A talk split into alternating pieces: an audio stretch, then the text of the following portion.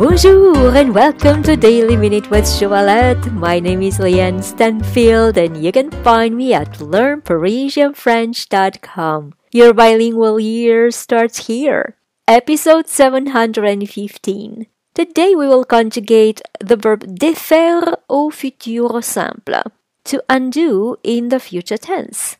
Défaire au futur simple. Please look in the description of this podcast to see the spelling of this verb.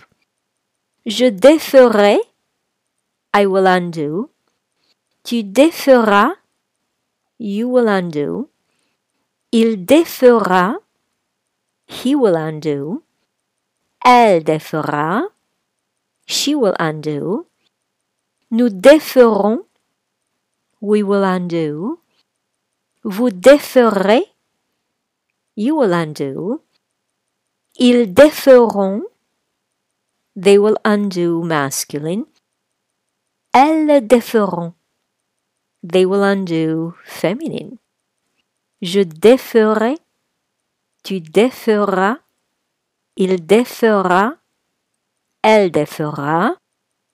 Nous déferons, vous déferez, ils déferont, elles déferont.